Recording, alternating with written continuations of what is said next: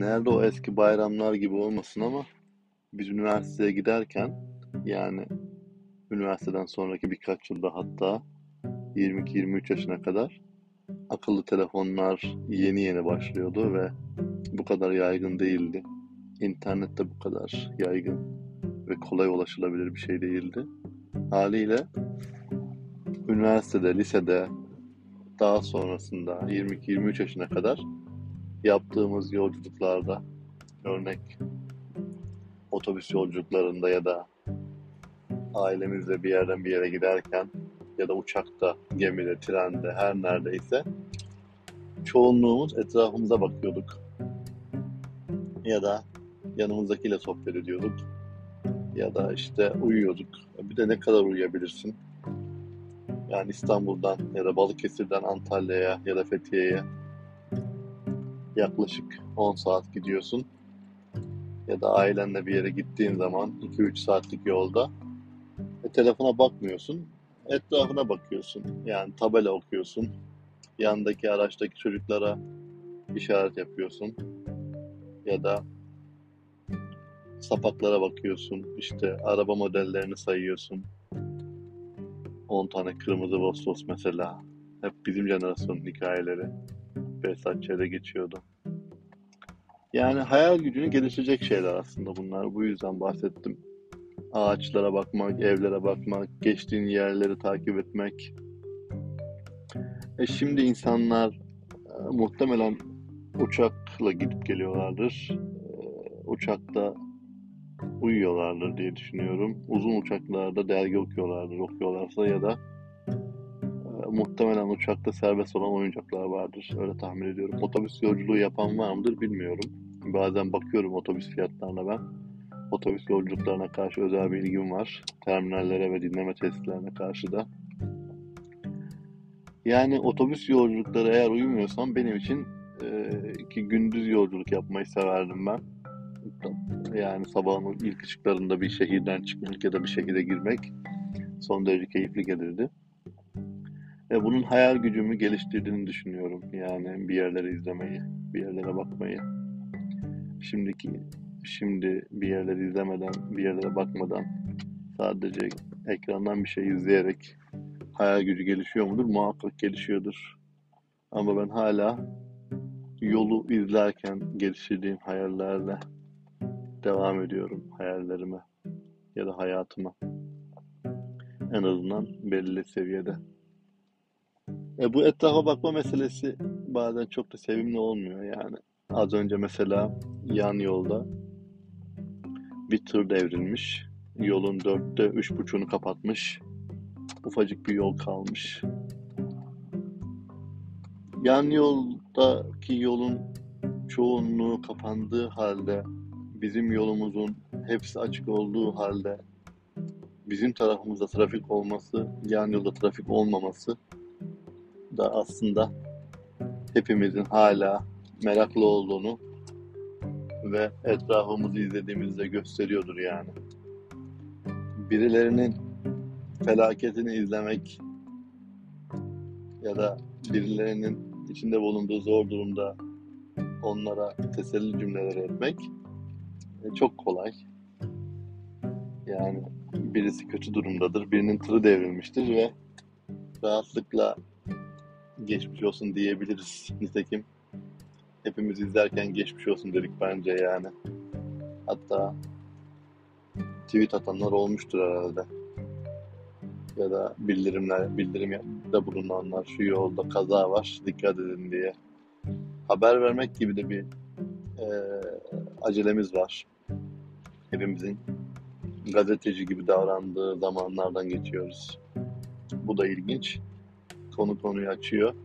Ama bahsettiğim şu. Yan tarafta kaza varken yan tarafı izleyerek bizim de kaza yapmamız ya da bizim de gideceğimiz yere geç kalmamız tamamen insan fıtratıyla mı ilgili acaba? Bir felaketi izlemek, bir acıyı izlemek, bir sıkıntıyı izlemek bize ne hissettiriyor? Bir güzelliği izlemek ne hissettiriyor? Bunları sorguladım. Yani o adamı oradan geçerken 3 saniye içinde ne kadar anlayabilirim ya da ne kadar anlamam gerekiyor benim yani. tırı devrilmiş ve birileri profesyonel yardım yapacak ona. Ama ben izliyorum ya, ben de arabamı bir yere çarpabilirim. Acaba o adam orada çok eğlenceli bir şey yapıyor olsaydı da izler miydim yani? Tabii ki yolun kenarında bizim oradakiler gibi bir düğün olsa izlerdim de. Yani aslında şunu söylemek istiyorum. Acıda destek olmak çok kolay geliyor bana yani. Bir, bir yerden kibirli. Yani sen acıdasın, acı çekiyorsun. Ben de sana destek oluyorum işte. İyi bir insanım. Yani güzel bir şey yaşarken destek olmak e, nasıl bir his acaba? Dest yeteri kadar yanında oluyor muyuz güzel bir şey yaşayanın? Yanında, arkasında, yöresinde. Geçen bir arkadaşımla bunu sorgulamıştık. Hatta arkadaşımın bu konudaki fikri keskin yani. Esas olanın, önemli olanın iyi bir şeyde yanında olmak olduğunu söylüyor. Çünkü mutluluğu paylaşmak gerçekten çok zor. Yani bununla ilgili çok komik şeyler duyabiliriz yani. İyi bir şey yaparsın, insanlar hemen sana şey derler. Almanların bir lafı vardır abi. Bir kere yapan hiç yapmamış gibidir. Evet, olabilir. Konu bu mu yani şimdi? Birden fazla acı çekiyoruz ama değil mi? İlginç. Bu yolla ilgili, otobüsle ilgili bir sürü hatıram var. Hepimiz gibi. Küçükken babam beni köye babaannemin yanına gönderdi. İşte var, varacağım yere vardım yol ayrımına. Müsait yerde inecek var falan. 10 yaşındayım muhtemelen. Çünkü ortaokula geçmediğimden eminim. Bagajı açtı adam. Çan, çuvalımı uzattı. Çanta da yok yani. Bir valiz de yok. Çuvalı uzattı. Aldım geldim. İşte sırtıma aldım. Eşyalarım var güya. Eve gittim. İşte ablam var, babaannem var. Hoş geldin falan. Çuvalı açtık eşyalarımı çıkarmak için. Baktım. Mısır var. Tarhana var. İşte birkaç şey var ama eşyalar yok. Başkasının eşyalarını almışım. Başkasının çuvalını almışım.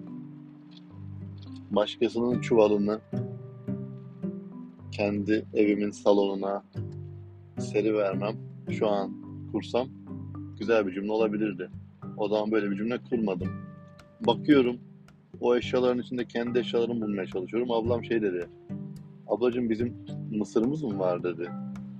Ne kadar mantıklı bir soru dedim ya kendi kendime. Evet. Mısırımız yok ama şu an dedim salon ortasında mısır var yani. Demek ki bu başkasının. Tabi bu kadar estetik ve keyifli sorular sormuyorsun o yaşta. Hemen otobüs şoförüne ulaşabilecek birini bulduk. Sonra benim eşyaların peşine düştük. Gittik. Bir adamla karışmış yani. Çuval aynı. Abalıoğlu'nun un çuvalı. Abalıoğlu bizim orada çok meşhur bir marka. Belki Türkiye genelinde bir markadır. Bilmiyorum. Gittik baktık adam çuvalı açmamış. Yani benim eşyalarım başkasının salonunda ortaya serilmemiş.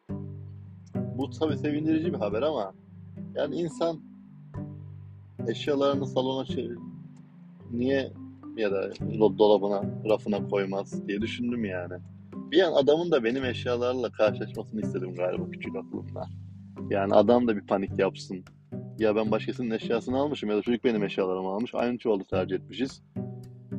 Başka bir çocuğun eşyaları bu. Başka birinin eşyaları. Benim eşyalarım nerede gibi bir soru sorabilirdi yani. Hiç umursamamış. Çuval atı vermiş kapının önüne. Kendine atılmış gibi hissettim. Yani beni atı vermişler gibi hissettim kapının önüne. İnsan bir merak etmez mi? Bak ben senin mısırlarını getirdim. Sen benim tişörtlerimi açmamışsın bile. Belki oradan bir karakter tahlili yapardın. Ne bileyim amca yani. Koca adamsın. Hiç mi hayal gücün yok gibi. Şu an çok gereksiz olan, o zaman da hiç aklıma gelmeyen bir sürü soru. Yani ilgimi çekiyor bu konular. İnsanların özel eşyalarını merak etmek değil ama insanların eşyalar üzerinden hikayelerini merak etmek ilgimi çekiyor. Yani geçen gün aklıma geldi. Burada ikinci el eşyalar çok fazla alınıp satılıyor. İnsanlar eşyaya çok önem vermiyor. Yani verenler de var ama çoğunluk eşyaya önem vermiyor. İşte ikinci el eşyalar alıyorlar, satıyorlar. Bir sürü markalar, bir sürü mağazalar var. Kendileri de yapıyor bu işi. Yani evlerinin önüne bedava koyan var, garaj sale yapan var, yard sale yapan var. Yani seviyorlar. Bizim orada mesela vefat eden insanların eşyaları dağıtılır. Bazı insanlar bunları kullanmak istemezler. Vefat etti diye böyle bir garip hissederler kendilerini. Burada insanlar vefat edince eşyaları evi komple satılıyor. Yani bu beni tanıyanlar bilir benim hayatımda çok önemli bir durum yani. Bundan bir sürü gevezelik çıkarabilirim. Çünkü vefat ediyor birisi ve kızı ya da oğlu, torunu, amcası, yengesi geliyor o eşyaları satıyor. Yani bazıları yeni alınmış, bazıları eski, bazıları hiç kullanılmamış, bazıları kullanılmış. Bazılarında koku var. Yıkanıyor tabii bunlar. Yıkanıyor, temizleniyor. Ne kadar yıkansa, ne kadar temizlenebilir, ne kadar o kokudan ayırabilirsin. Yani kokunun sahibi vefa, vefat edince o eşyanın üzerindeki koku gider mi acaba? Böyle bir temizlik ürünü var mı? Biz o eşyayı giyince ölmüş sayılır mıyız? Ya da onun yaşadığı şeyler yaşamış sayılır mıyız? Yani düşünsenize gömleği giydiniz. O adamın geçtiği sokaktan geçtiniz. O gömlek o sokağı hatırlar mı? Ya da o koku, o kokuyu hatırlar mı? Bir sürü soru. Yani hatırlamayabilir, hatırlayabilir. Benim dünyamda hatırlar. Mesela o adamın başka eşyasını alan başka biriyle başka eşyasını alan başka biri olarak bir yerlerde karşılaşır mıyız? Karşılaşsak acaba eşyalar sarılır mı birbirine? Çok fantastik geliyor değil mi bunlar? Bence değil. Fazla gerçek. Hatta sinir bozucu gerçek yani. Haddinden fazla gerçek. E bunu eşyaya hastalık seviyesinde bağlılık gösteren biri olarak söylemiyorum. E çok da sevmem yani. Üç tane pantolonum var. Ama yüklediğimiz anlamlar bu kadar basit değildir diye düşünüyorum yani. Evet, başa dönecek olursak